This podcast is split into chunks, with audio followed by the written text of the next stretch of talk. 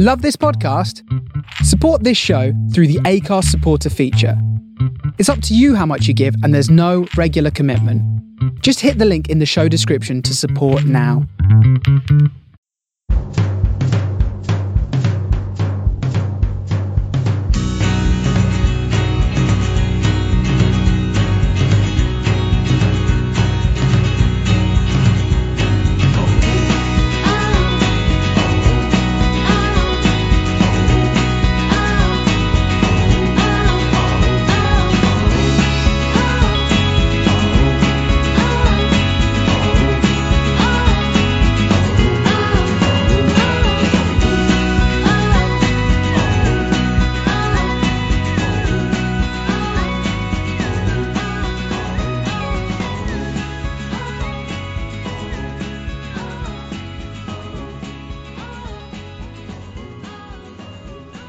Welcome to a very special edition of Man on the Post. Uh, I am your host Chris, um, and this is a very, very special edition. We're part of the World Football Index, by the way. Sorry, uh, this is a very special edition uh, as I've got the manager of a national football team uh, with me. I've got Stephen Constantine, the uh, current manager of the Indian national team. How are you doing, Stephen? You right?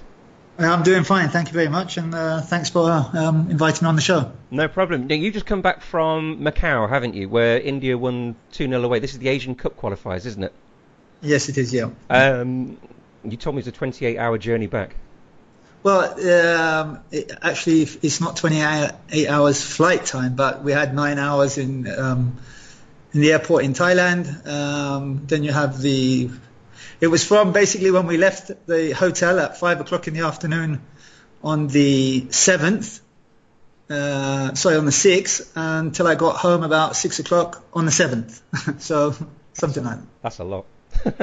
um, Balwant Singh scored two goals. Could you tell us a little bit about him? Yeah, Balwant is uh, he's been on the circuit. Um, uh, we invited him to the first camp we had when I arrived in uh, uh January 2015. Um, he didn't do enough uh, for me in, in that particular uh, camp. So he, he, he didn't make the the, the, the squad, and um, in in that season he had a couple of injuries. He had a problem with his back and his hamstring, and um, but but this past season uh, he he's um, he's got he's got a few goals. He's, he's been playing well, and uh, we brought him in for this camp, and um, you know I give him credit. He, he, he worked his socks off in the camp. He got his opportunity uh, in the second half against Mauritius, scored. Um, came on against, uh, uh started against St. Kitts. Not um, two games in three days was too much for him.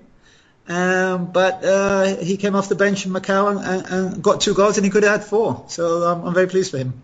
I was going to say I was I don't know who it was unfortunately because um, uh, it wasn't an English commentary I was watching. I watched the highlights on YouTube. You've got a left winger there with a really really good left foot whipping in those crosses. Who's who's that? That, that's uh, Holicharan. Um, he's another one that we introduced when I came. Um, tall, wiry player. Um, he, he's very good with his right. He tends to go to cross it on his left, cuts it back, and and floats one in on the right or whips it in. And um, he's uh, he, he's done very well. And also behind him, you've got the uh, the fullback uh, uh Narayan Das, who actually was the one who whipped in the cross for the for the first goal. That's right. Yeah, I mean they both are very very good players. Um, so where does that leave you in qualifications at the moment, then? Well, um, we've played 3 1 3, scored four, conceded none, nine points, um, top of the group. Uh, we need another three points from the next three games, and we've uh, qualified for the Asian Cup in the UAE in 2019. Excellent. Okay. Yeah, not bad. Not yeah, bad. pretty good, definitely. Um, so you've got a new book out called From Delhi to the Den. This is your tales of uh, football's most travelled manager. Um, this is available now. I've seen a copy in Waterstones myself, and I've read it, and it's absolutely fantastic. Normally, as I was saying to you, pre-record with sort of my life with kids and stuff, to read a book is a monumental task of a, sort of month or two. Whereas this, I sort of nip through it in a couple of days. It's absolutely enthralling. Um, what or who prompted you to start it in the first place? Well, look, um, th- there's been quite a few people who have said, um, you know, there's a book, you should write a book, all your stories, all your uh, um, uh, experiences. Um, but I think uh, the guy who pushed the most was a guy called Owen Amos. Um, uh, we've been friends now for the last uh, seven, eight years. And um, he about four or five years ago said we need to do a book. He says I'm going to do it. So we sat down and we we wrote three chapters. Uh, and he said, okay, now you know, now we get it out to the publishers. It's, it's, it's a great read. Um, it should be okay. And um, of course, it, it, it, was it was not okay. Um, was he was rejected um, almost as many times as I've been rejected for for positions, but like me, he didn't give up, um, and uh, uh, we're very grateful that deCoubertin Books um, uh, decided to publish it. But I think uh, from start to finish, from the actual said we're going to do it to when it actually came out was about six years. That's a long time, isn't it? I suppose it's very hard, isn't it, if you're on uh, one side of the world and he's on the other to sort of find time for you both to sit down and write it. Well, yeah. I mean, um, I'd come to England, and then he'd come down to Brighton, or I'd go up to his flat in uh, in London. He came out to Cyprus um, for for a few days and stayed with us, and um, it, it, helps because we're friends. Um, he really has uh, done a fantastic job in writing it as if it was me speaking, and that that's not easy thing to do. Um, you know, I have so many friends who have known me uh, perhaps longer than Owen, and they said to me, uh, he wrote it like it was you, and um, I, I, think that that was possible because of uh, the hours, days, weeks that Owen spent getting getting things right. I mean, everything that he wrote, he would send to me. Um, no, no, I don't talk like this. That's not. I wouldn't say that. Um, and, it, really was um, a, a, fantastic effort, uh, and he deserves a lot of credit for the book. No, definitely, it's absolutely an amazing read. Um, I wrote in the, my review for the World Football Index. I wrote that this isn't so much a sort of book written down; it's sort of chiselled out of stone or something like that because it's not like the usual autobiography. Because what you tend to get, um, I was thinking about Steven Gerrard all the way through reading this because his autobiographies you sort of have all those sorts of ilk. You have um, the first chapter or like a, a, forward would be their sort of greatest moment, and then it goes back to their childhood and and you know sort of blah blah blah. But by the end of about page four, you've already left home, haven't you? You've sort of walked out of your home. This isn't a sort of regular autobiography at all, is it? Well, I think um, if you're going to write an autobiography, it should be warts and all. Um, okay, the, the, the, you don't um, perhaps leave you leave a few personal things out, but um, people people want to know how did you get to where you are. I mean, sometimes I don't even know how I got to where I am.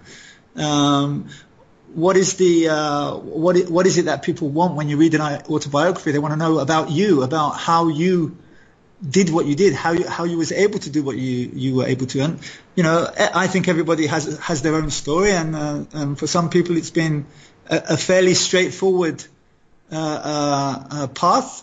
for me, um, we didn't have a path. It was what, whatever happens, happens kind of thing. So um, my my life has been uh, uh, moments, if you like, um, and different things happen in different moments at different times. So there was never, well, this is what you need to do uh, to to get there, to go there. there. there. was no easy path for me to to follow, if you know what I mean. Um, uh, possibly because I was not a big big name ex player. If I was a big ex player, maybe maybe I don't have the, the, the, the story to tell that I have now. You, do, you talk quite a lot about. You're very honest about your your early life, your um, the death of your mother, your relationship with your dad, and all that sort of thing. Did you was it quite a cathartic thing, or did you tend did you sort of read back through it and think and change your mind about how events happened in the past, or look at things differently at all? Um, it was very difficult to write. I can tell you that. Yeah, I can imagine reading the words definitely. And um, I, I, think Owen, uh, uh, as again, he, he, deserves a lot of credit because the way it comes out, it, it, it that's how it was. Um, look, I, I, can't change anything um, that's happened. Um, I, I, for as long as I can remember, I only ever wanted to do one thing, Chris, and that was play football. And after that, well, what else is there? Coaching. Um, so, so for me, that that's all I've ever focused on, and uh, I, I, think that's what possibly saved me from going down um, some uh, um, some other paths, if you like. Um, I, I, I, look back and I think, wow, did I do that? Um, you know, it's. Um,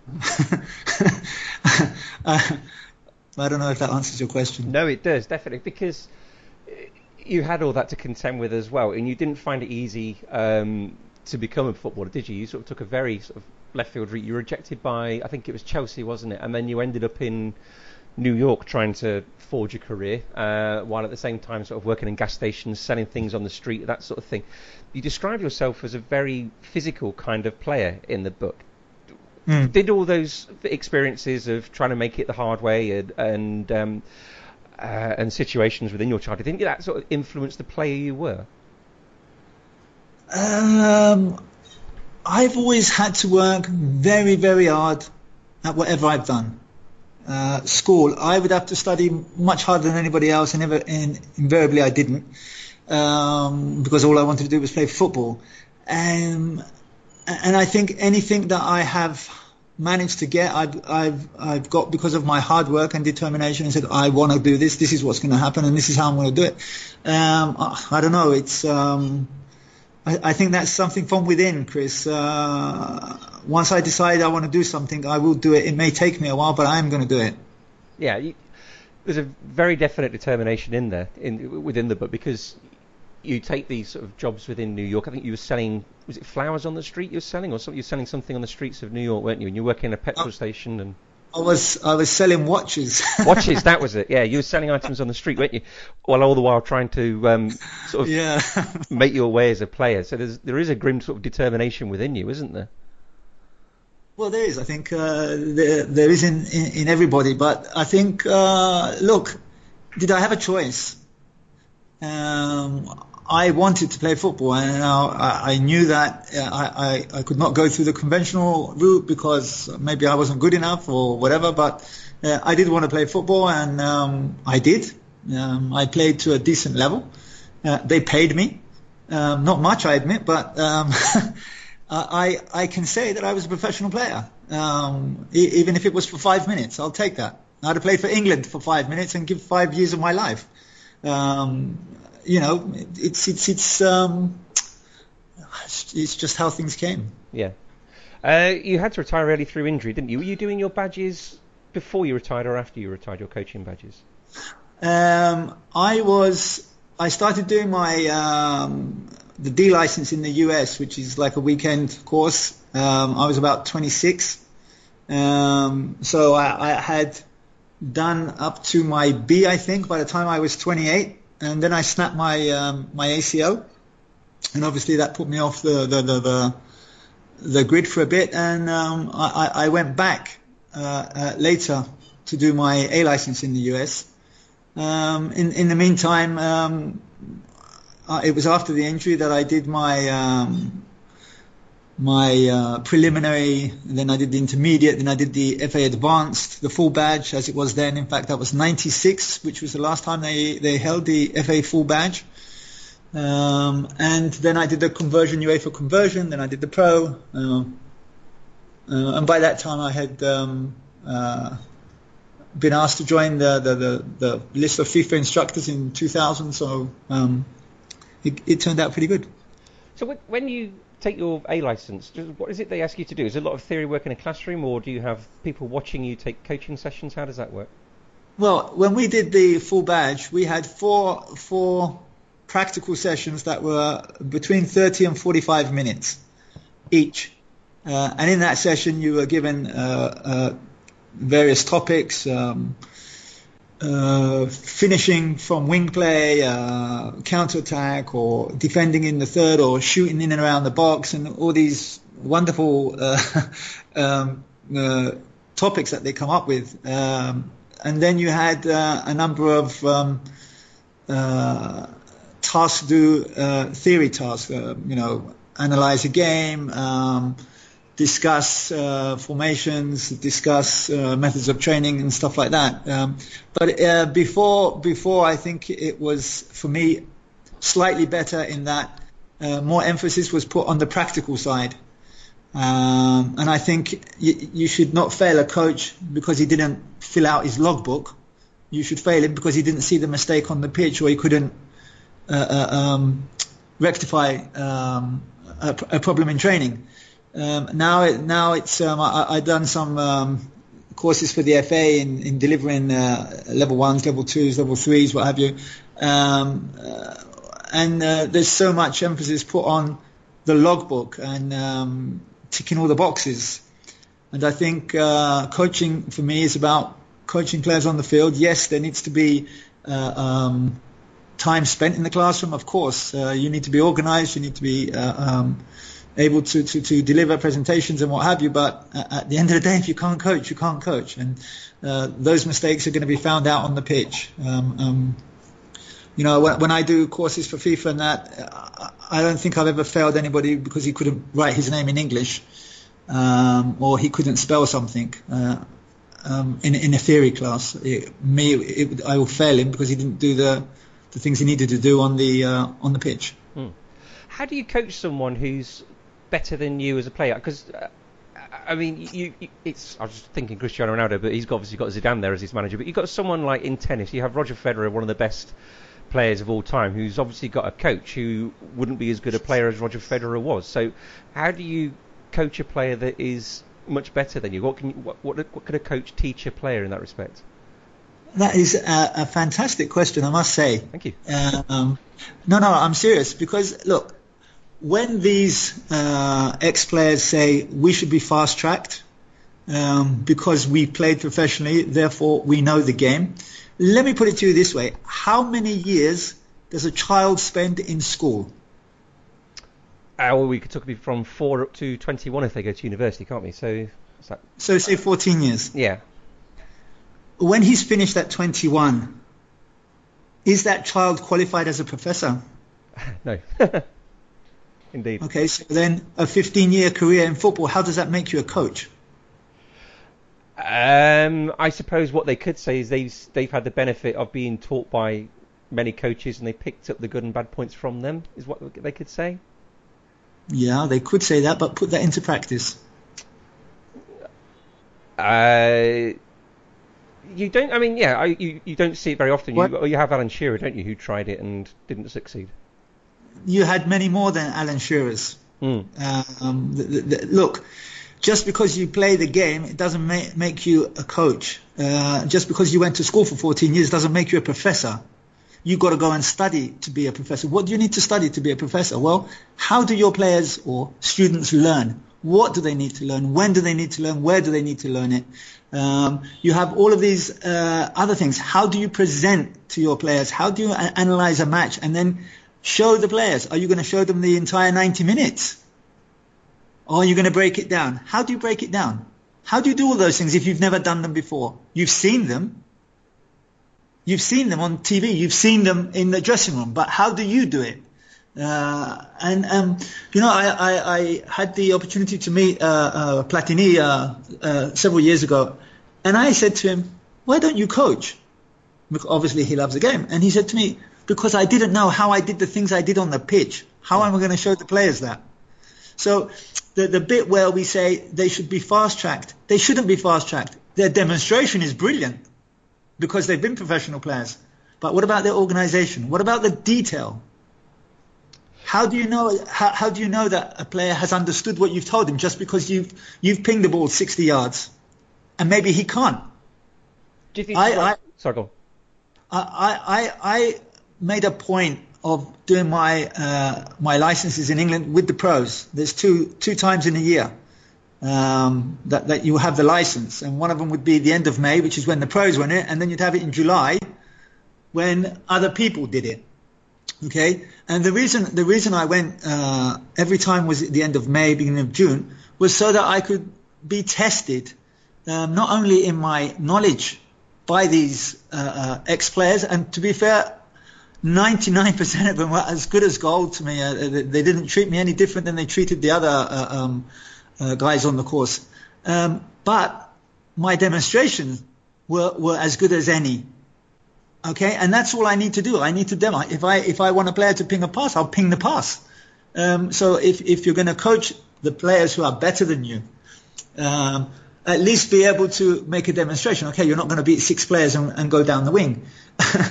but but um, you, your your knowledge, your in terms of organizing, um, the the want from you to be able to improve the player even better. We can always get better. So uh, if the player if the player has the attitude that he don't need to get better, you got nothing to offer me, then you got a problem. But uh, if the player is there to learn and he wants to improve, and I think most players on the pitch they they, they want to improve their game, they want to get a little bit better. Uh, I think it's not it's it's not been an issue so far. So you can still teach Cristiano Ronaldo how to strike a football, as it were. Well, I wouldn't. I wouldn't. You see, th- that's the wrong way of putting it. I wouldn't tell Cristiano how to to to to uh, ping a ball. It, it might be now in his situation, we might be saying, look, you don't need to be bombing on every time. You're 34 years old. Um, why don't you hang out a little bit, uh, uh, edge of the box, let somebody else go in there. You stay out. You've got great shot, great positioning little things like that. I mean, um, it, it, doesn't have to be something where you physically have to do something. It could be, did you think about that? Or what about that? It's, um, that's coaching. Okay, excellent. Sorry, it's just something I've always wondered with, um, with, with things like this as well. Uh, what also comes across in your book is the level of professionalism that uh, you place on yourself um, which is regards to sort of your early coaching badges, but also the level you place on other people as well. Players turn up on time, they dress smartly, they um, and from the administration as well. There was issues with the wages with the Rwandan players when you were managing Rwanda. Um, there was a couple of players who were star players for their countries who you did you send home because they'd been out late or they they arrived for training late. Um, one, one, two players uh, went out the night before the game.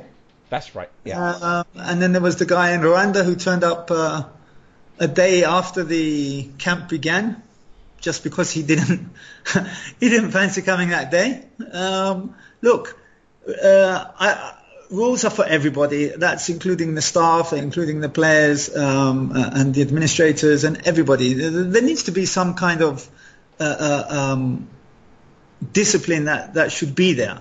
Uh, I'm not saying um, uh, you know, we, we, we rule with an iron fist and there's flexibility, but you know, you, you want, you don't want players turning up to games wearing uh, the baseball caps turned the wrong way around. Um, that, that, that doesn't reflect the club. Um, it, it, may even be somebody different to the sponsor of the club. So, you know, you have to think of uh, um, portraying yourself in the in the best possible light. Um, and it's not about being old school or new school. It's it's just about doing the right thing. I mean, you're representing your country.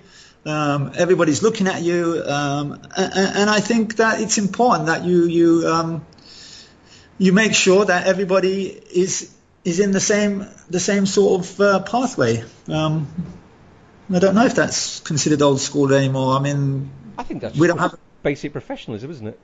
Well, I think so. I mean, uh, look, you see the boys um, uh, turn up to the uh, to the games on the Premier League. how smart do they look when they turn up in their suits? I, I, don't say they should all be in their suits, but there are occasions when you're at home, I believe, where afterwards there's going to be a dinner upstairs in uh, in the boardroom or in, in, in, in the clubhouse or something like that. And, and people are looking at you, and you've got to look smart. There are other times where they come in in their tracksuits, um, but they're all wearing the same things, and that's that's fine. I mean, um, it, it's as you say, we are professionals and we should maintain our professionalism at all times. Yeah, because when you first arrived at India, the uh, India where the players were sleeping in the, the stands, weren't they, before the game? Yep. Yep. Which, yep. it's not something you'd expect uh, Neymar to do, I suppose, is it? So, I mean, you was it North Korea where you said that the hotel wasn't ready? Uh, and I think you mentioned Brazil there, didn't you? You said that you know it would be ready for them, so why isn't it ready no, that was us? In Japan. Japan, that sorry. Yeah, well, we didn't have the tables. That's right. You said it'd be ready for Brazil, so why isn't it ready for us? Which is a very valid point, isn't it? Yeah, it is, and um, you know, look, um, you can look at some of the countries that I've been in and think, well, they're not superpowers or they're third world countries, but they are people. Um, they deserve respect. I, I don't care about uh, uh, um, color of skin or religion or, or, or political views. I, I'm not interested in that. I'm we are here uh, representing our country, whatever country that is, and you need to treat us with respect. Um, that's all that was about. Um, we got it though. Is it? Uh, do you have more importance being a national team manager um, the position itself of national team manager, is it more important in a developing country such as Malawi or Sudan, um, where you have got cases of incredible poverty. Uh, you have places where people, the life expectancy isn't as long, um, and there's very sort of key positions within the country. Obviously, a prime minister, president, and then national team manager of football is the national sport. Is that a very important position for a developing country? Uh, I think it is for any country. Um, how important is it to be the, the national team manager in Spain? Uh, is it more important than being the national team manager in India? I don't think so. Um, obviously, there's different uh, um, uh, there's different ways of working and different ways of doing things, but um, you are representing 1.3 billion people, um, and that's only in India.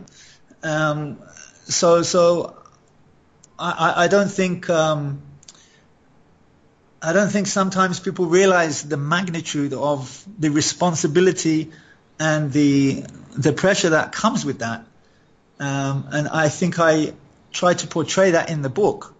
Um, I think you did with I, Malawi, didn't you? Yeah, uh, but it's like that in in in, in everything. I mean, um, it it it's quite a big deal. But if you're manager of the England team, you know, or Spain team, then they're both fairly settled states. They're both um, very prosperous countries, and excuse me, they're both very prosperous countries you talked about the poverty in the book in uh, Malawi, and there's obviously poverty in Sudan and um, in India, where else you, have managed. You, you must see that as you walk down the streets, and you must feel a greater sense of responsibility to get things right. Do you? No, I, I, I don't think I feel a greater responsibility than I already feel, Chris. I am hugely aware of why I am in that particular country, um, what I need to do to, to, to to help. I, I believe that um, I can make a difference, um, and if that makes X, Y, Z happy, then that's fine. I mean, obviously, you, I, I look at it as look, if the national team's doing well, then the whole country's happy. I have seen uh, um, countries uh, um, stop, stand still because the national team is, is playing or because we've suddenly won two games in a row. Um, I, have seen what it what it does to people. Um, it may be not so obvious in, in England or in Spain, but um, you wait to see if England get to the quarterfinals and the semi-finals of the of the World Cup again, and you see what happens in England and and and how that those results um, translate into a feel good factor about the whole country uh, at that point in time, and it, it's it's massive. And I think uh, Gareth and and and the, the Spanish managers and German managers and uh, they they they all feel that um, they have a huge responsibility. Um, to, to, to, their cause as much as I do to mine. Uh, the way you put it is from a uh, um, a, a human perspective in, in, in, that in the third world country there's a lot more suffering so does that make your job more important um, I don't know if it makes it more important um, but you are yes acutely aware of of what's going on around you and, and, and the suffering that, that that you see on a daily basis, um, which obviously the England manager doesn't see.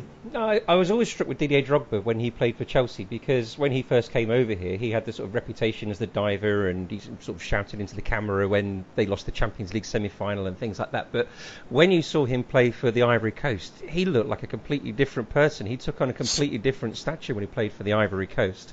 And I just wondered yeah. if there was anything in, in sort of in that well, at all if you go, if you've been to Abidjan uh, um, or the Ivory Coast, which I have, uh, there, there, there are posters all over the country with his face on it. Um, and and you know, an African player, uh, I, I, think not many people have any idea what they have to endure um, to to get where they get. Um, you know, when uh, uh, Marc-Vivien Foé passed uh, um, several years back, they didn't find any money in his accounts. Uh, and after FIFA made some investigations, they, they discovered that he was supporting around 25 different families that were either directly or indirectly related to him. Um, and this is the pressure that the African players have as well when they go out. Um, They are looking after they're looking after their mother, their father, their brother, their sister, and all the other hangers on that that that um, uh, want them to send the money, and in some cases they are threatened. Um, you know, it's it's it's. Uh, I don't know if that we're going off the topic, but. No, no, that's fine because that was quite a recent thing with Emmanuel Adebayor as well, wasn't it? He has an enormous sort of entourage of family and, and people to support. So, no, I, I, was just sort of interested in, in sort of that aspect at all. Do you feel greater pressure with a billion people uh, managing a team with a with a population of a billion people? Is that I, I, can't no. even I can't even imagine a billion people. So you know, it's sort of managing a team with that number. No, I think um, no, I, I, I, don't feel the pressure. I feel, uh, Chris, is um, I want to do well um, because the people have employed me and they trusted me and they've given me the uh, uh, the freedom to do what I want. So obviously, um, there's that. I, I want to do well because if I do well here, it means somebody will want me um, when I'm not here. Um, I want to do well because I want to make sure that my, my girls get, get their education. Um, I want to do well because I like doing well. Um, uh, I want to do well because I, I, am a competitor. I just, I, I mean, I, I, I, hate losing on PlayStation. What can I tell you? you hate losing uh, to your kids? I don't let them win. yeah, I'm very much the same. Um, yeah you talk in your book quite a lot about. I mean, certainly the early part of your career, you were looking to get back to England quite a lot to manage within England. I just kept reading it, thinking, why? Um, I know you're sort of. I think a large part of it was the fact you wanted to be sort of stable and around your family and have something a bit regular, but. Maybe it was just from a reader's point of view rather than the fact having to actually live it ourselves. Um, I just kept thinking you're on this amazing journey of, of, managing teams around the world. Why would you want to come back to England and, and manage here? Well, look, um, the centre of the universe, as far as football concerned, is England.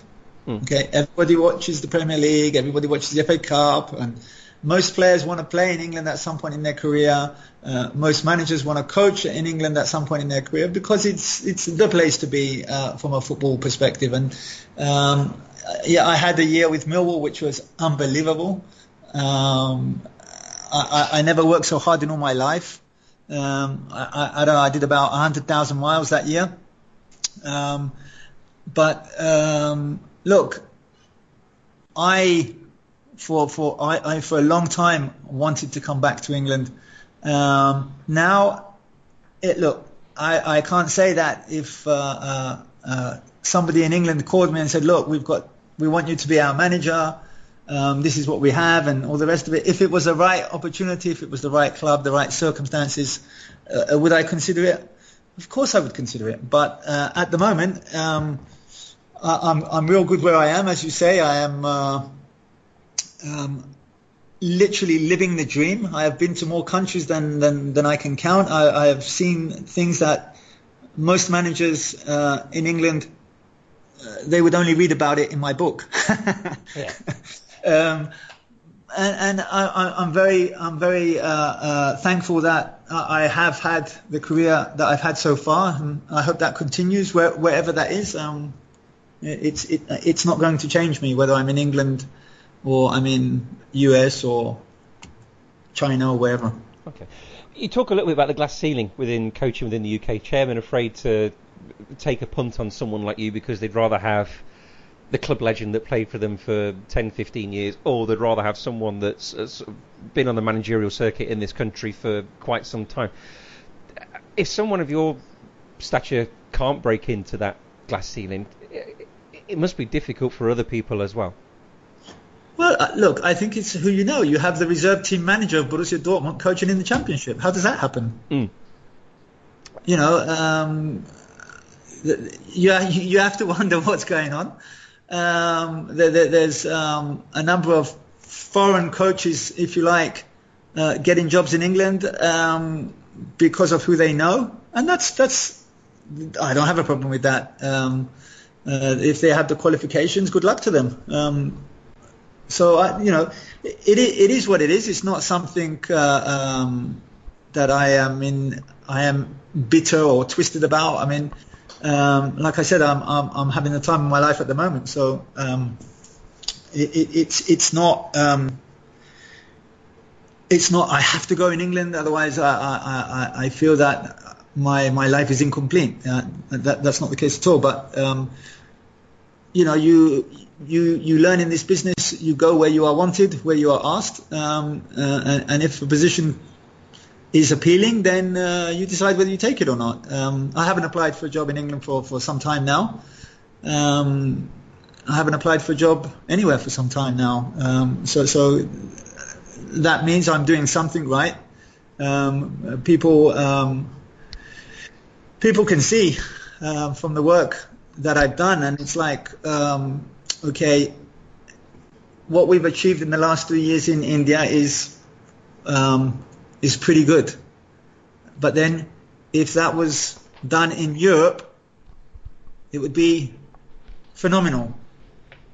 Yeah, I mean, we saw how Iceland and Wales got on at the Euros last year. Um, but then exactly, exactly. So you, you can put India in, in if we qualify for the Asian Cup, you can put India in that category, regardless of what happens at the uh, the Asian Cup. But then you don't see Michael O'Neill linked with any jobs, and you look at the work that he's done with Northern Ireland as well. You don't see him linked with any sort of vacant Premier League or Championship jobs.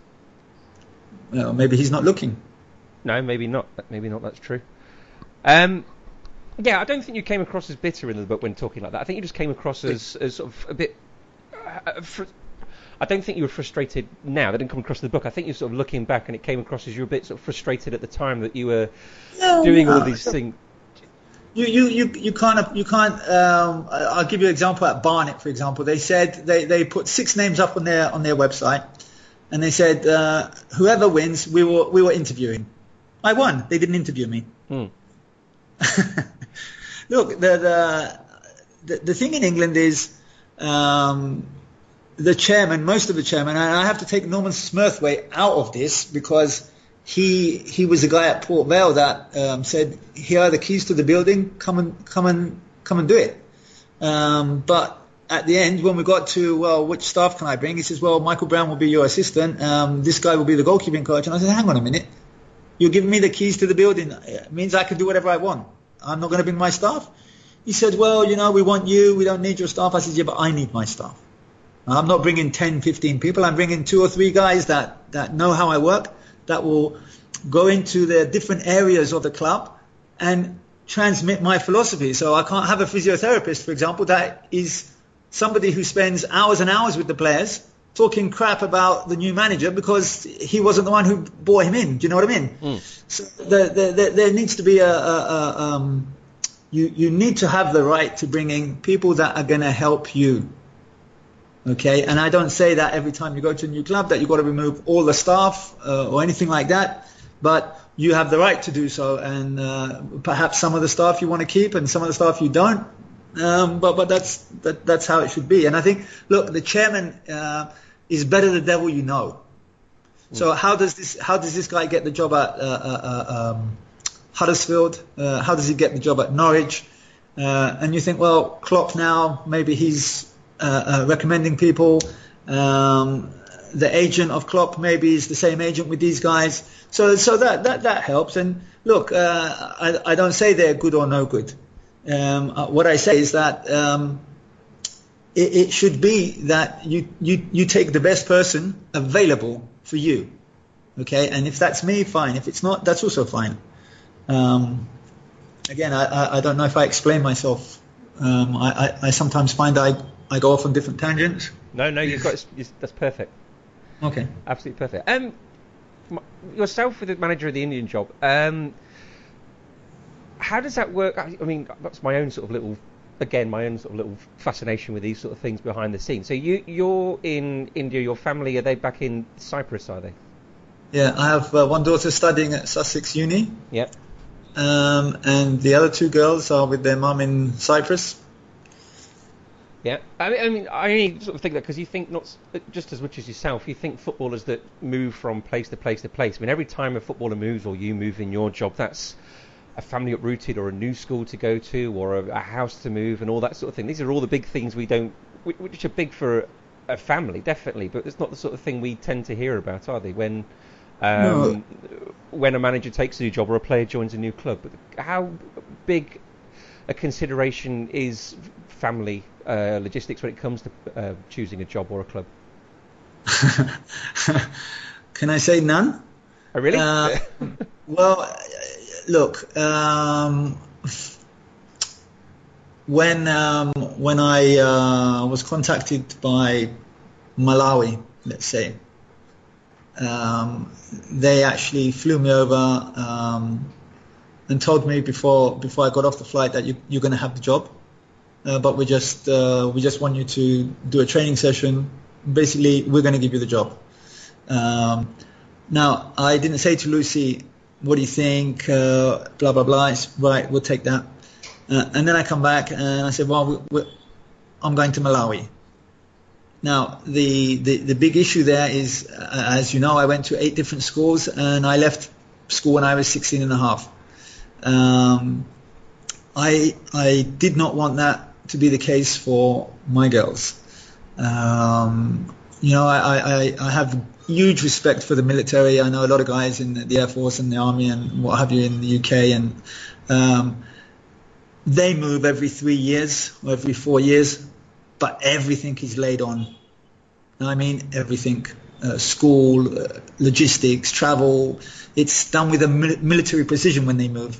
Uh, with us and clubs and, and national associations, it's not like that. So we decided at, at, at, one point that we needed to have a base. Uh, now, if, if tomorrow I got a job in the MLS, uh, would the girls move? Probably finish the year in the school uh, and then think about where they are in terms of school. So the little one is 12. Um, let's go. Uh, the, the elder one is 17. Uh, she needs to stay, so maybe I would leave them there for a year until they finish the school. Um, and we would go because uh, it, it, would be easy for Lucy to integrate in the US, or if it was Australia, or if it was back home in the UK. Um, but uh, now, do I bring the two girls to start a slightly different education system in India? Um, I, I, I am in my apartment uh, for the first time in three and a half months. Uh, and I, I, I, live here in Delhi. This is the first time I am in three and a half months away from my apartment. Is that because of work, is it? Yes, yes. Uh, look, I have camps. I go to watch the 23s. I, I, I deliver uh, scouting um, seminars for, for, for different states. Um, uh, I'm going. I'll be going to watch players in games uh, starting in November. so so is is there is there a point to bring Lucy uh, and two girls? And okay I would see them more than I see them now but what life would they have? Mm. um, and, and, and, so both me and Lucy we, we, we decided we made the ultimate sacrifice. Okay go and do what you're going to do because that's all you do and that's what is going to keep us afloat. Um, I will stay here and uh, look after the kids and you know get home as often as you can um, and, and, and, that's how we've done it for the last, I don't know, uh, six years maybe, because uh, 2013 I was in Greece, 2012 I was in Cyprus. Yeah, so since 2012, um, I, I've been away. But okay, I was away in Malawi, I was away in Sudan. Um, then I had four years in Cyprus, which was great. Um, and then obviously um, uh, I, I had to move, and I, then I went to Greece. Um, okay, that was a little bit closer, so I got back. Um, fly back, it's an hour and a half, so you fly back for two or three days sometimes. But when you're with a club, it's more difficult. You've got to be there every day, and um, so being the national coach has its advantages um, in, in, in that you're not playing and you're not training every single day. Although I run the under 23s, I have access to the 19s, so I am quite quite active. But um, yeah, I think if I if I went to a club in China, for example, or or, or somewhere where it, it, would not be conducive to the girls' um, uh, schooling, they would have to fly over there mm. whenever there was a school break, as opposed to me, I, I couldn't come back for the weekend or because you have an eight nine month season. So uh, if that was the situation, then uh, we would get them to come in, whether they liked it or not. But you need to come because uh, otherwise I'm not going to see you for a year. Yeah. Um, yeah. No, no, that's fine. It's just something I've always sort of wondered myself. Um, as national team manager, you what do you do between games? Do you you're obviously scouting players, you're scouting potential teams you're going to play as well, or you're working on um, sort of presentations, or, uh, or, or you say you're coaching the under 23s. What do you do between sort of national team games? Well, uh, uh, you pretty much you pretty much answered your own question. Oh, that's it, is it? well, look, um, I, I, I, am watching games. I am flying. Um, uh, so, how many games a week do you watch? Um, physically? Uh, yeah, physically, yeah. Uh, maybe three. Okay, and then you uh, watch more on the TV. Yeah, but you say yeah, okay, like it's nothing. Um, no, I you're, have, you're in India, so it's a big, it's a bigger thing, isn't it? yeah, okay. Let me give you a, a little breakdown, uh, Chris. So I'm going to go and watch a game in Calcutta, for example. So I need from my apartment an hour to get to the airport. Okay, uh, and if you've been to the airports in India, you know they're quite busy. Yeah. Um, so by the time you get through security and you're actually waiting for your plane, that's another at least an hour, and then you maybe got another hour for the flight, two hours for the flight.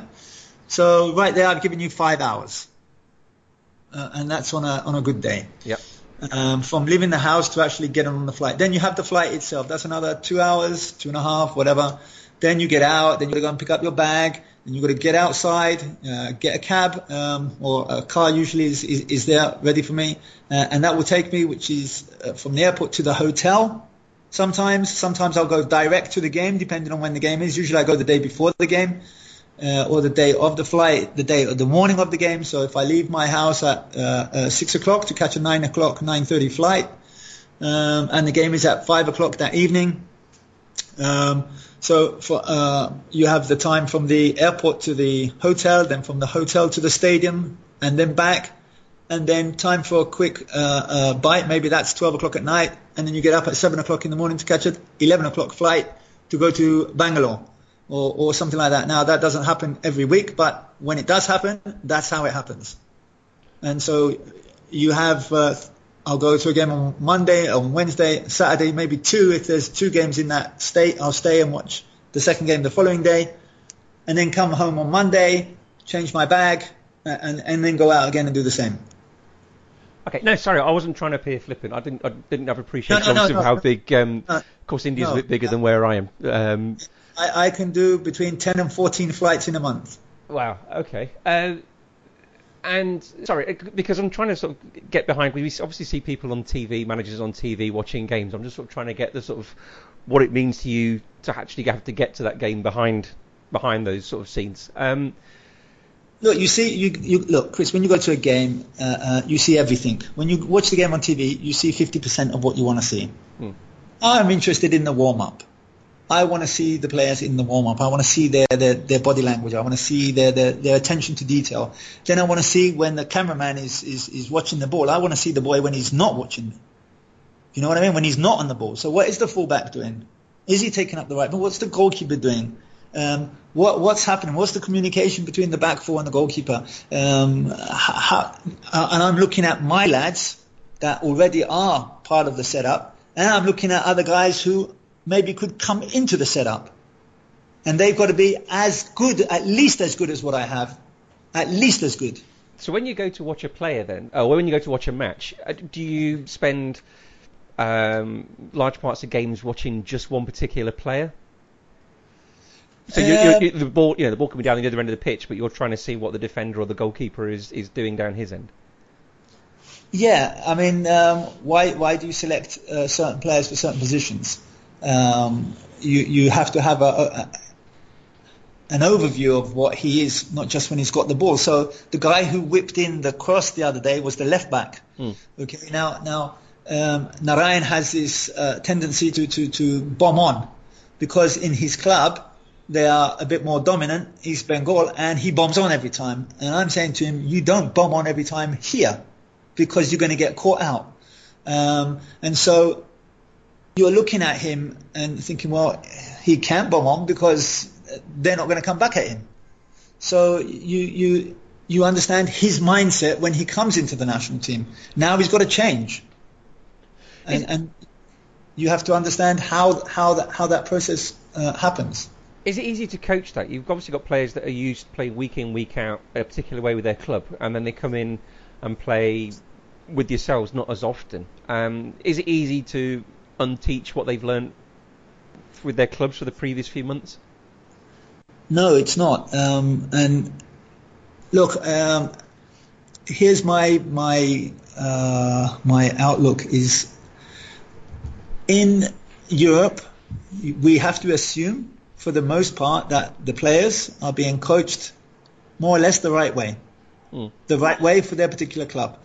They are looked after, they are uh, well treated generally, uh, they get paid generally, and uh, the, the, the, there is that professionalism. You think um, uh, because I've been to a few situations where I'm thinking, oh my God, uh, do they really? No.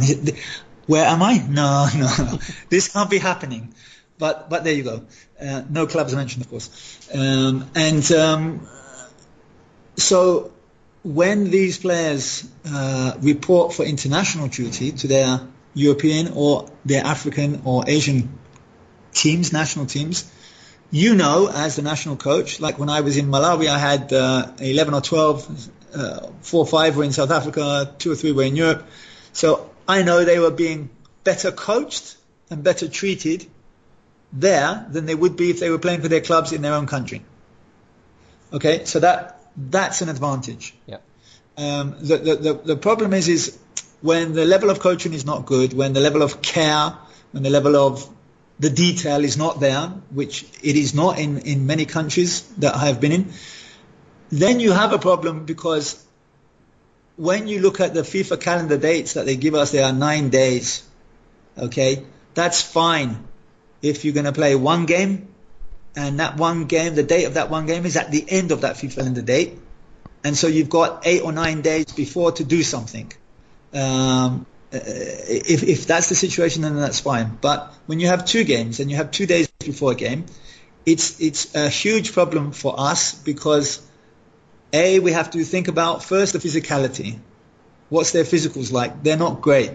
So we need to spend two or three days just to get them into the uh, uh, the rhythm of what we demand and what we require as a national team. So uh, what I'm trying to say is that the bad habits are very very difficult to uh, get rid of if you have a nine day two game situation. Um, I need two weeks before the first game to get the players where I want them to be, um, and that's a minimum. Mm. So yeah, it's, it's it's it's it can be quite problematic because they're not getting what they should be getting. Okay, I mean, the, excuse me. The other thing as well, if you've got those players for a very short amount of time, you've got to coach out of them. I mean, as well as bad habits, you've got to coach out of them the method in which they, if, you know, if their club teams um, manner of playing is different to your manner of playing. You've got to coach that out of them. Plus, you've got if you've got an away game, then you've got to coach that out of them while, like you said earlier on, you know, checking in and travelling and flying and all that sort of thing. Um, and I can imagine where you are as well. You've got that. Plus, at times you have to play at altitude as well, which must make a difference. Well, yeah. I mean, um, I, I, think it's not. Uh, uh, you just tell them that we need to do that. So, for example, I would say to the, the fullbacks, you know, you don't have to bomb on all the time just because you're playing for the top club in India. So that's why you're bombing on all the time, and there's no, no, no one's coming back at you. So I don't want you to do that here because somebody will come back straight back at you.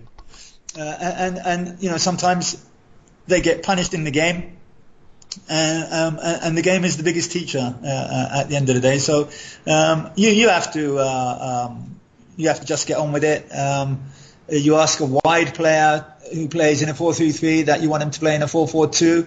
Um, so he needs to be uh, uh, 10 yards in and, and 15 yards further down uh, because you don't want to leave the two in the middle exposed to the four or the five in the other team uh, if, if, you're playing a 4-4-2. So there, there's lots of little uh, um, nuances that you, you, you, need to fix and um, uh, I think that we've managed to do that over the last two or three years and look, they all know that when they come to us, the the the the, the level of uh, um, fitness needs to be at least two or three levels what, higher than what they are. Um, they know the discipline will be there. They know that um, uh, it's just a different level when it when they come to us.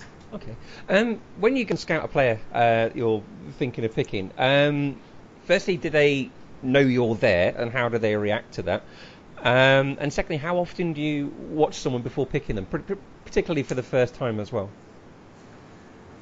Um, look, I, I I have seen a player for five minutes um, once, and I picked him for the national team. What did he show you in that five minutes? He absolutely hammered one guy in the centre of midfield. He absolutely nailed him. What with a tackle? Yeah, okay. yeah. And he he played for the country for the next 12 years. Oh, did he? Yeah, yeah. Um, I uh, I saw um, a kid. We have a kid called Borges, Rowllin Borges. He's a bit of a Patrick Vieira, tall, skinny, um, not as physical as Mr. Vieira, but um, I saw him play in a game, and every time he got the ball, um, he was giving it to a foreign player. And I thought, well, hmm. And then um, one time the foreign player wasn't there, and he, and he pinged it 60 yards on a clothesline. And I said to his coach afterwards, let the kid play, man. Don't make him pass the ball to the foreigner because he's better than the foreigner that you got. Hmm.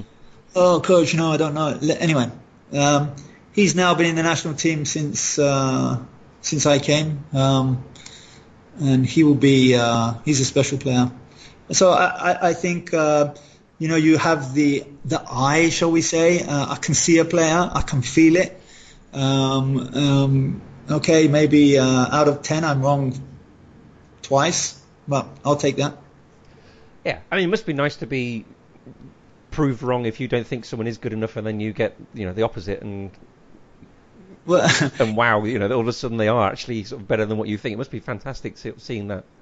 It's funny because um, that player who who um, who made the tackle, uh, he came on as sub in the 78th minute, uh, and uh, I knew I know his coach, so um, I went down. I said, Savio, where have that boy? Where where have you been keeping this boy? Oh, coach, you know he's like this. He's very laid back. He's a little this and that. And I said, I'm picking him for the national team.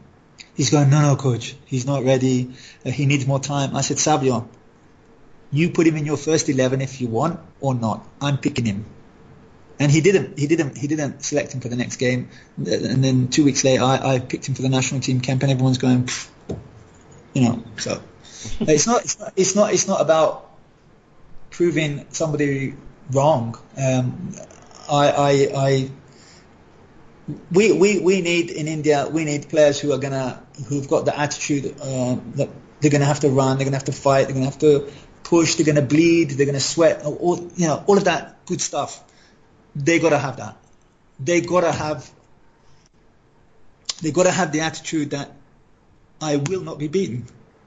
Now, you're not gonna win every game, but you're gonna fight every game. Uh, and, and, I think uh, physically you have to be prepared to do the work. You have the ball in your feet if you're a very good player for about two minutes. So what are you doing for the other 58 minutes, assuming that 30 minutes uh, uh, the ball's out of play? Uh, so, so, you're running, you're marking, you're tracking back. You're, so, you know, we all say, oh, we need the ball. The ball is about the game is not about the ball. The game is about being in a position to receive the ball. But how often do you get the ball? So you clock your centre half, Chris, at your club. You go and clock your centre half. Um, every time he touches the ball, he, he, will touch the ball. It will be as uh, half of a half of a second when he heads the ball away. You take it when he's got the ball at his feet, and you come back to me. And if he's got more than two minutes, I will cut my head off. no, I'm thinking back to myself on five aside, but um, but yeah, no, it's um, that's absolutely fascinating. So, what, do they feel more pressure knowing you're there? it's like having the, the boss there. Look, uh, I think you have to ask them. you have to ask them. Look, I'm sure. I'm sure when they know I'm there, they, are thinking, well, I, I, better make sure I have a decent performance. Mm. Um, now, players can have bad games. Everybody makes mistakes, and you know you're not going to slaughter somebody for for for he he he missed an opportunity or. Did he get the opportunity? Was he in the position? So uh, uh, if he wasn't in the position, then I'd be thinking, well, you're not getting in the position, so that's a problem. Um, but no, I, look, I, I always say to them, give everything you have in every game you play, and, and you can't ask for more than that. But you've never seen a player sort of look up and clock you all there and try a few Rabonas Oh. and nutmegs and stuff. No. we don't we don't have nutmegs in India. oh, really? No, no. Uh, look, they they know if you're there. Uh, people will have told them. Uh, it's it's it's. Um, uh, if I'm going to Calcutta, mm, uh, everybody and his mother knows I'm I'm going to Calcutta. It's not. Um, uh, and I'm sure that adds a little bit of uh, pressure to them. So, Either the ones that want to get in and the ones who are who are still there.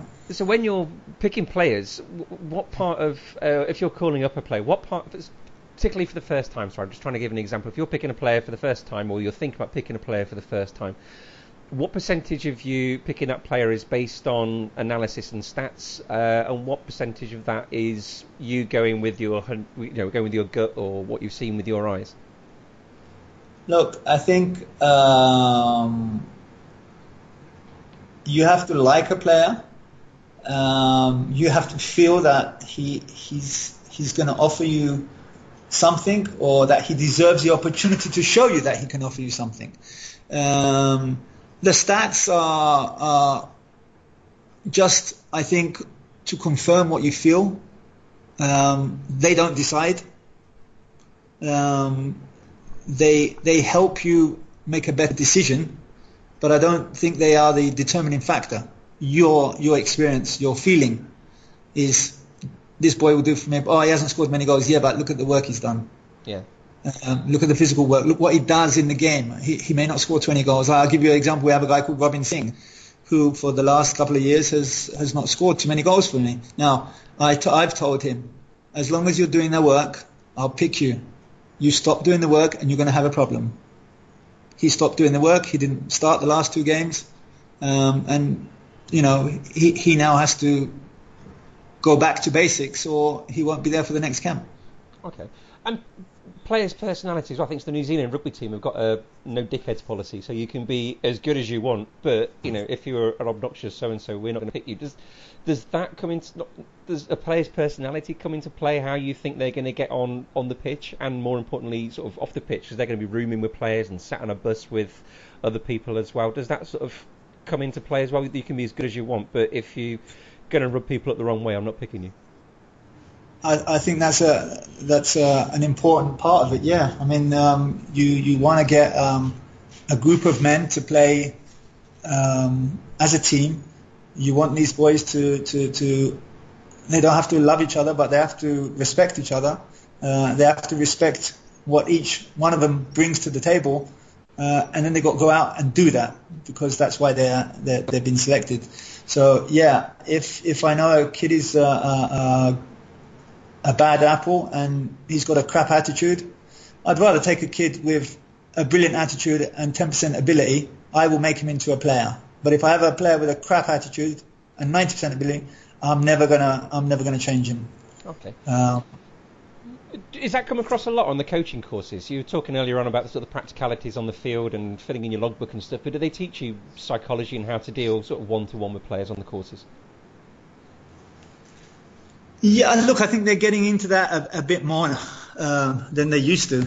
Um, um, I, I think uh, where I have been and the places I've been and, and the problems and the situations that I've been in with players, um, I, I think I have a quite quite a good understanding on how players would like to be treated, um, how players should be treated.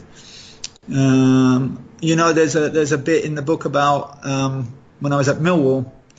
Uh, I, I found it extremely difficult because I was not calling the shots. Um, difficult in the sense that you know the way they would some of some of the players the way they would speak to the manager um, was for me, you know, not great. Um, and um, look, everybody has their, their their views, but at the end of the day, there's only one manager, um, and if he's allowed to manage the way he wants, then um, he should he should be looking at getting the players in that are going to give him what he wants, and uh, in turn, you give the player what he needs uh, to, to become a better player or salary or whatever it is. Um, I, I, think it's very important that um, um, you try to understand where the player is coming from. And I think uh, a lot of managers don't spend enough time trying to understand the players because it's it's it's quite hectic um, back in England. Um, but but um, you know I think it's uh, uh, it's worth that effort um, in the end.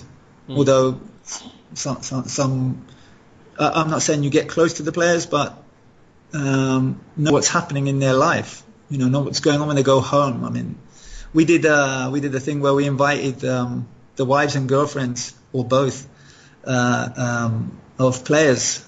Um, um, it, it, it was on the pretext that how to feed your man, and um, so we had uh, our sports science guy would would come in and uh, we sat the girls down and we said, look. Um, we control their breakfast. They come here, they have their Rice Krispies and they have their their their milk and whatever milkshakes and proteins and all that stuff. And and then before they leave, we give them their lunch and we make sure that, I mean, when I went to Millwall, the lunch was a joke. It was pasta and piles of spaghetti every day. And I'm like, what are you doing? Uh, and the manager said to me, well, if you want, go and change it. I said, well, I will. So I went downstairs and I said, look, Monday, Tuesday is fine if we don't have a game on a Wednesday, but you can't be giving them pasta Thursday, Friday uh, before the game. It's, it's, it's too much. It's too heavy. Um, so, so so this is what we were saying to the girls. Now, what did when you they change, come home, did you, what did you change it to? Sorry. Well, we we, we, we changed. We had uh, uh, grilled fish. We had lighter stuff on the on, on the day the day the day before and the two days before the game. It, it, it became a little lighter, a bit more grilled, a bit more uh, mashed potato that goes into the bloodstream uh, uh, that much quicker. All, all, the, all those kind of little things. You can't be having pasta and, and, and uh, bolognese sauce on, on, on, a bloody Thursday or Friday. You're playing Saturday. Mm. It's just ridiculous. So so um, so we brought the girls in and we explained um, what they should be feeding their their men at night. Try and lay off the oils, not too much fried stuff, and no, no, no. Um, we had biscuits and, and, and tea and coffee for them, and I'll tell you, the information that they came uh, uh, uh, and gave us was unbelievable. Unbelievable what we learned from the girls about the players. You know, oh, he gets up five times in the night, he's going to the toilet. Oh, bloody hell, let's give him a blood test. What, what, what, why is he doing that? you know, um, lots of little things that that, that um, I, I, found that extremely useful. That, that that particular thing. Yeah, I mean, at the end of the day, you're dealing with human beings, aren't you? These are they're players, but they're human beings, and you know, they have domestic issues, same as everybody else, don't they? Yeah, absolutely. Um, you know, the player goes home and the kid's screaming at night, and then he comes to training and he's pissed off because she's thrown him out. You know, you you you, you got to have some kind of uh, I don't say you get you get into their lives where the, the, the, you become uh, intrusive, but um, what's happening? Uh, you know, the, you need to spend a bit of time. Uh, I think anyway. Yeah, no, I think you're definitely right. Um, so. It, it, do you with sort of player dynamics involved? Do you decide who sits to who on the bus or who rooms with who? And is that sort of is that important? is it, or do you put an older sage head with a younger player, or? Well, we have we have the problem in India, uh, not the problem, uh, where the states are like countries. Mm. So when you when you uh, we have a policy that we don't let any uh, more than three players sit on the same table from the same state. Okay. So like we have uh, five players from the Punjab. Now, uh, the Punjabi lads, they'll get together, they'll be having a laugh, and, and if there's someone else on that table, they're screwed because they won't be able to understand the word. So what we say is, okay, you must uh, um, break up the table. So if you had six players from Man United, let's just say, I wouldn't let them all sit together. I'd say two of you over there, two of you over there, and two of you over there on different tables. Hmm um, because you want everybody to get on with everybody. Now, uh, I, with regards to rooming, usually I'll put the right back with the left back, um, the two strikers together. But of late, I've said to them, look, I don't want to keep doing this. If, if who do you want to room with? And you know, they're going to spend. Uh, uh, they need to be comfortable with the guy that they're going to to be roomed with. So sometimes, uh, most times, I let them I let them pick that. But but when it comes to the uh, um, the dining room and stuff like that, uh, we might have six tables um, of four players or five players, uh, depending on the how it's made up. I try to get them to um, not sit with the same state because they'll start speaking their their local language and um, which is no problem, but uh, you know you have some of the other boys who there who, who, who don't speak that language, so um, it's not a big deal though. No. What about the uh, the East Bengal Mohun Bagan players? Do you sort of are they okay mixing together? I mean, players yeah. from any sort of rivals as well. Yeah, no, I mean uh, the the they're fine. I mean, um, my right back is from East Bengal and my left back is from Mohun Oh, so yeah, there's there's there's no issues. They're, you know, they're pretty good lads, to be fair. Um, no, I remember there was a little bit of Man United Liverpool clique supposedly in Sven-Göran Eriksson's dressing rooms. I just wondered if that played any part at all. But yeah, yeah, but, but you, you have to nip that in the bud. You, you know, I, I, I think if it was me, I would have said, look, guys, um, this is England. We're playing for England. We're not playing for Man United. We're not playing for Liverpool. So let's leave everything to the one side. And if you can't leave it to one side, then you won't be here. Hmm. Simple as. Okay. Um, what's the hardest thing to do as a manager? Is it telling a player he's not picked, or is it uh, rechanging a formation or something like that? What's the most difficult part of your job? Telling a player that he's not made the squad. And um, how do you do that? Do you do that uh, in where you are? It must be sort of bigger, being a bigger country. Is that a telephone call or is it face to face or? No, no, no. Look, I, I will select a squad of say 28 players, 26 players, 30 players, um, and I'll bring them all to one place, and we'll train.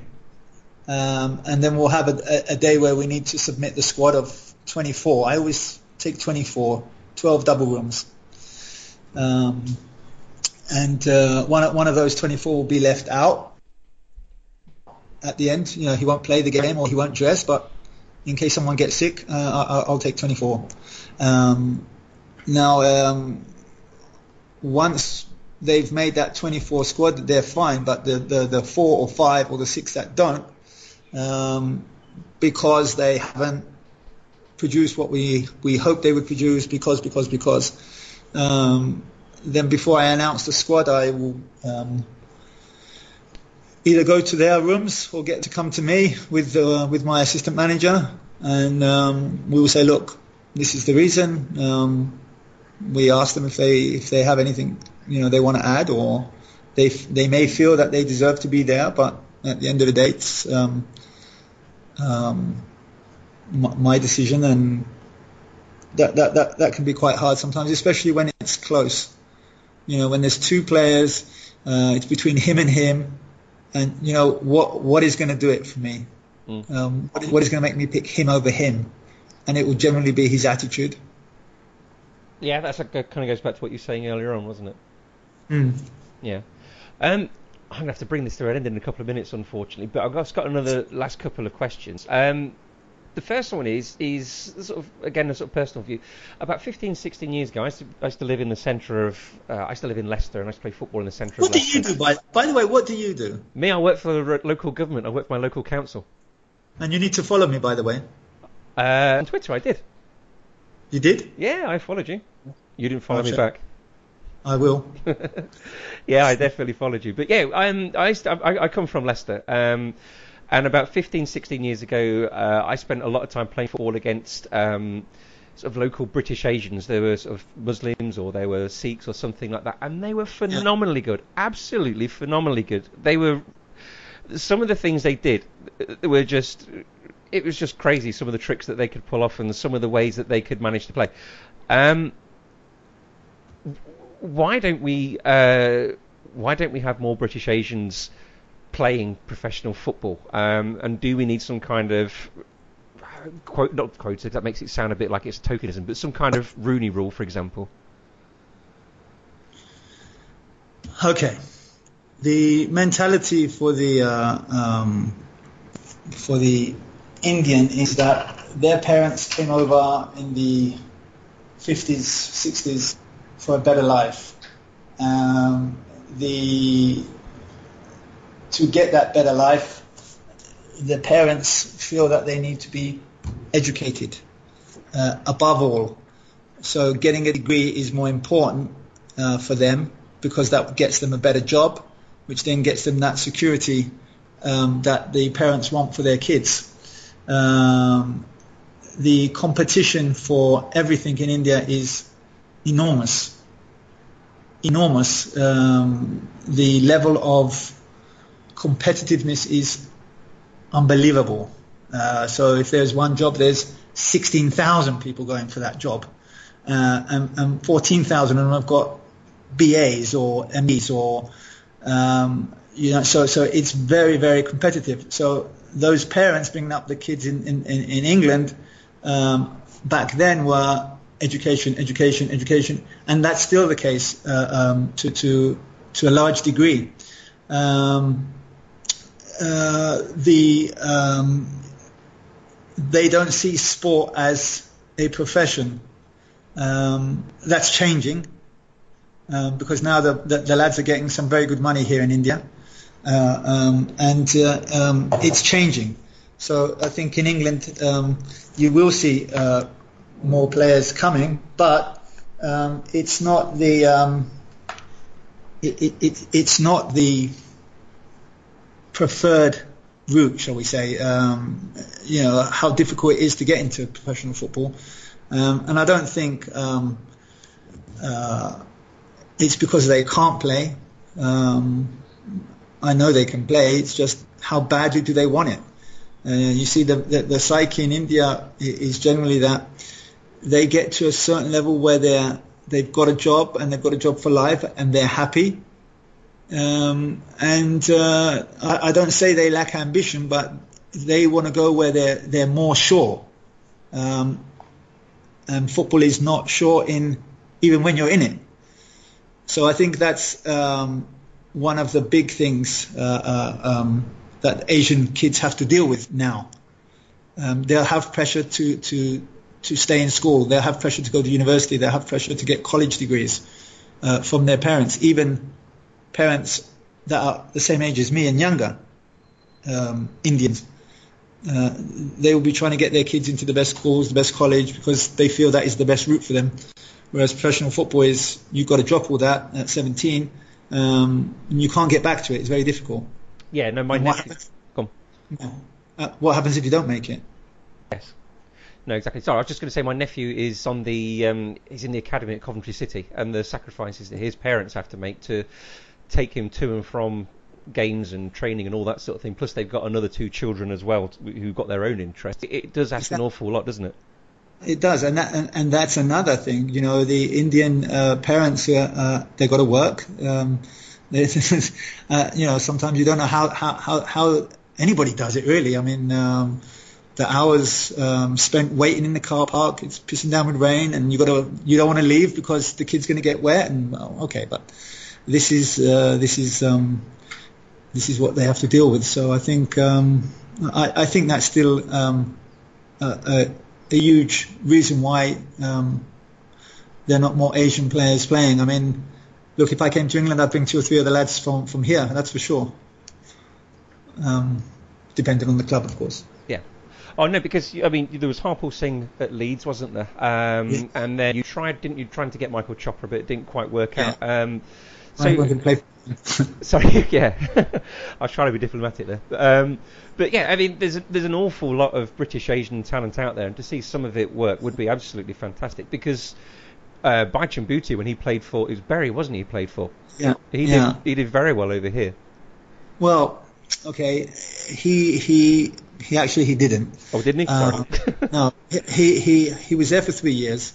Um, he didn't get many games, Chris, and uh, uh, Bury were a team where they would um, smash up around the throat area, mm. uh, get that get that down, son. Um, and uh, physically he was fine, but um, he he just was not suited to that type of game. I mean, you you got to put it into his feet.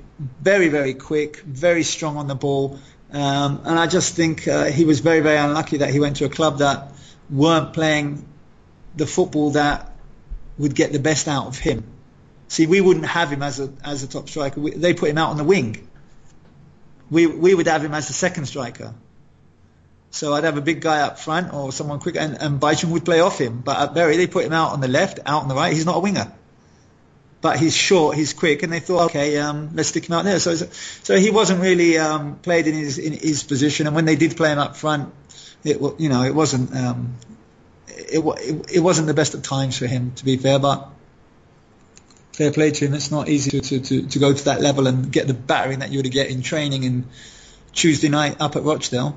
Well, no, I mean he was a guaranteed when I played Championship manager. He was a guaranteed pick for me when I managed Norwich, and he um, he played up front with a young Zlatan Ibrahimovic and did very well. Uh, where was your manager? Uh, that was me. I was on Championship manager. That was me. Oh, quality. quality. I could get them playing together, big man, little man. That worked well. Yeah, yeah, it does. um, so what's next for India? They're in this qualifying group, aren't they, for the um, Asian, Asian Champion? Is that like the, the Euros? Is it in? That's exactly. Okay, Yeah. and you're doing pretty well in the group. I think you said at the start, didn't you? Yeah, we got we uh, we're top with nine points. We need another three points from three games. Uh, who is, else is in your group? You got Macau and who else in your group? We got Macau, we got Myanmar, and we got Kyrgyzstan. And who you Uh, we- play? Well, we uh, we play Macau again. It's um, we got them twice in a row. Okay. Um, so uh, if if we win uh, in October, we've qualified. No matter what what happens in the the next two games, So because we have 12 points, and there's going to be absolutely pandemonium here. It's going to be unbelievable. Yeah, because I mean the other thing about domestic Indian football is um, I wrote an article a few years ago on the um, the Kolkata derby um, because I was trying to look at some of the derby because everyone knows Real Madrid, Barcelona, and that sort of thing. But I was trying to look at others that were really big um, that people didn't know. So I did sort of Persepolis, Esteghlal in Iran, and Oh yes, yes. yeah, and I did Beni versus Beitar in Israel, and the other one I did was was the Kolkata derby. And there's literally hundred thousand people for this game, isn't there? It's an enormous game. Yeah, and uh, what about the 50 locked out? Yeah, exactly. exactly. Uh, I play five aside on a Wednesday night, and I'm a goalkeeper. So um, Every Wednesday night. every Wednesday night. So if you've got any goalkeeping tips for me on how to play five aside, I'd gratefully appreciate those. Can you use your feet? yeah. Oh, I, I, it's not so much the moving the feet; it's just to having to be No, mobile. can you play? Oh, can I play? Um, I played With your it feet? a little tiny bit. I come out, I come out and I play, um, and I play, but I, I try and imagine myself being Xabi Alonso. I think I'm more sort of, you know, No, no, you bit. don't need to be Xabi Alonso. You need just to be able to receive the ball and, and, and get it to your right or to your left where your where, where two of your teammates should be. Um, but but if they are comfortable passing the ball back to you, then you become it becomes a six against five. Well, do you know what? I remember something that Johan Cruyff said. He said, always pass the ball to the person wanting it. Always pass it about two feet in front of them. Well, yeah, that's that's that's not the case if he's standing still. Mm. He's got to be moving to be able to do that because if he ain't moving, he ain't going to get it. No, I, okay, So- I, I tell you personally the, what. I, the, go on. the concept's right. Pass it uh, um, in front of him if he's on the move. But if he stood still, you've got to give it to his feet. Okay, but, but I'm just trying to think more what I struggle with personally out on pitch. Probably it's the, the thing I probably struggle with. I'm quite good at passing. The problem is, is when I sort of get under pressure a bit from the opponent, I sort of um, panic a bit and wonder what to do. Put it into touch. Uh, we, we play sort of kickboards five aside, so the ball never goes into touch. Well, is it if you if you were to kick the ball out, it wouldn't go out. It'd hit the fence and come back in. It'd hit the wall and come back in. Yeah. Okay, that's better than you giving it to him and him scoring. No, that's true. That's true.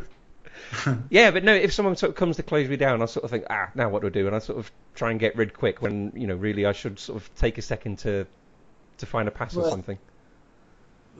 Look, the, the, the, I, I would say to you then this: when the ball is coming to you, that's when you're going to be looking. Yeah. not when you've got it.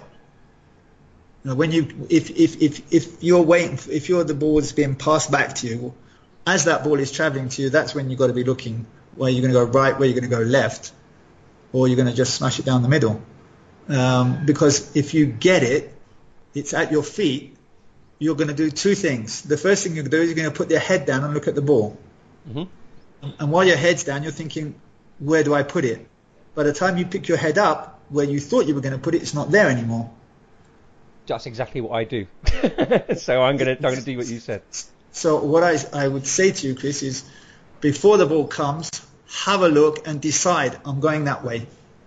So when the ball does come, you're not looking down at the ball, you're passing the ball to the right, and you get yourself out of trouble. It's just being aware of who who's either side of you, because usually when someone's coming bearing down on you, you you would like two of the lads to be it's five aside with the goalkeeper or without the goalkeeper.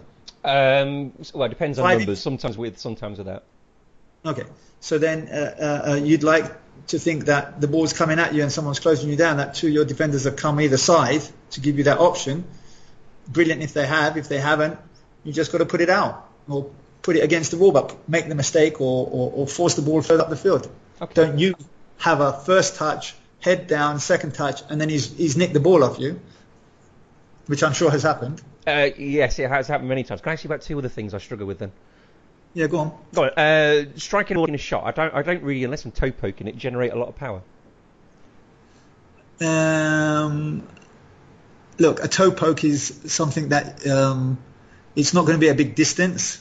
It's going to be something that they're not going to expect, Yeah. but it's not. Um, there's no power in that generally. Um, so your question is, what exactly?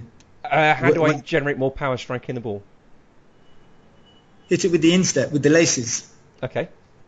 uh, about the middle of the ball, Yeah. uh, and, and that will get a bit of height on it. But um, if you want the ball to stay down, then obviously you've got to get your knee over the ball, and uh, um, and then your non-kicking foot comes into play as well, it, depending on where your non-kicking foot is. Okay. Um, These are five-eye goals, so they're a bit smaller. So Well, you're you're you're are you you want the power for shooting? Um, you're not going to be pinging balls 60 yards, are you? no, I'd like a good hard shot. Well, then you hit strike it through the laces. Okay. And then when I do come out, I tend to sort of stay at the back and defend, but they've got players with sort of a lot silkier skills than me. Um, I'm presuming you're going to sort of say, make sure I just keep my eye on the ball, but it's it's really, really hard to get a tackle in. So what I try and do, I try and sort of um, Are you sh- I sort of try and shield the ball, so I sort of force them backwards, play, play the ball backwards. but are you the goalkeeper? Uh, not in this occasion, no. Sometimes I sort of this is when Oh, I'm out oh. on pitch. Okay, so what's the question then? When you're out on pitch? Uh, when I'm out on pitch, uh, I I don't always make my tackles when I sort of go to make them because I often get bamboozled with sort of people doing step overs and stuff. So what I tried to do, I tried to stand between the goal and them to force them to play the ball backwards. But how do I sort of tackle the ball when someone's bamboozling me with a sort of step over? Okay. The only way that they can do that is if you're right up them. hmm Okay, so if if if, if he makes a step over and he's right in front of you, you're always going to go to the where to where he steps. His first step is going to move you. Yep. Do you follow? Yep. Um, and if you're too close, there's no way for you to come back. So um, I, I, I'm assuming you're not the quickest. No. So so then I would say to you that don't stand too close to the guy. So give yourself a couple of yards so he can do his step over and it's not going to affect you or if he does do the step over you have time to get back into place. Does that make sense? No perfect sense. Then do I stand side on to him or flat ways to him? Depends which way you want him to go. Into No. uh, into the corner. Well, you you you you have to decide by your body language where you're going to make him go. Okay, and if you if you're if you're very tight up against him, he will still beat you because you haven't got any pace. So you need to be a little bit off him, put your body between him and the ball, but in, in such a way that you're forcing him down the side, away from the middle of the goal, obviously. Mhm. Uh, um, and then you push him to the side. Now, if he beats you down the side and you've you've got two yards on him, you should be able to uh, um, push him out wide enough where he's not going to be a, a, threat. But um, and you don't need to go to floor either. You don't need to make a tackle. Mm. Not in not in real football, and never mind five aside. You just need him to push it back or sideways. You don't have to. You're a defender. You don't have to take the ball off him. Okay. Right, I'm going to tweet you on Thursday morning and tell you how I got on. yes, please do. Uh, if our listeners want to follow you on Twitter, how do they how do they do that? What's your Twitter handle? My Twitter handle is Stephen Constan. Okay. Um, yeah. Okay, so they can follow you on there. And has Indian football got a um, twi- Twitter page as well? Can we follow you on there, or follow follow their fortunes on there? Yes, uh, I think it's called Indian football if I'm not mistaken.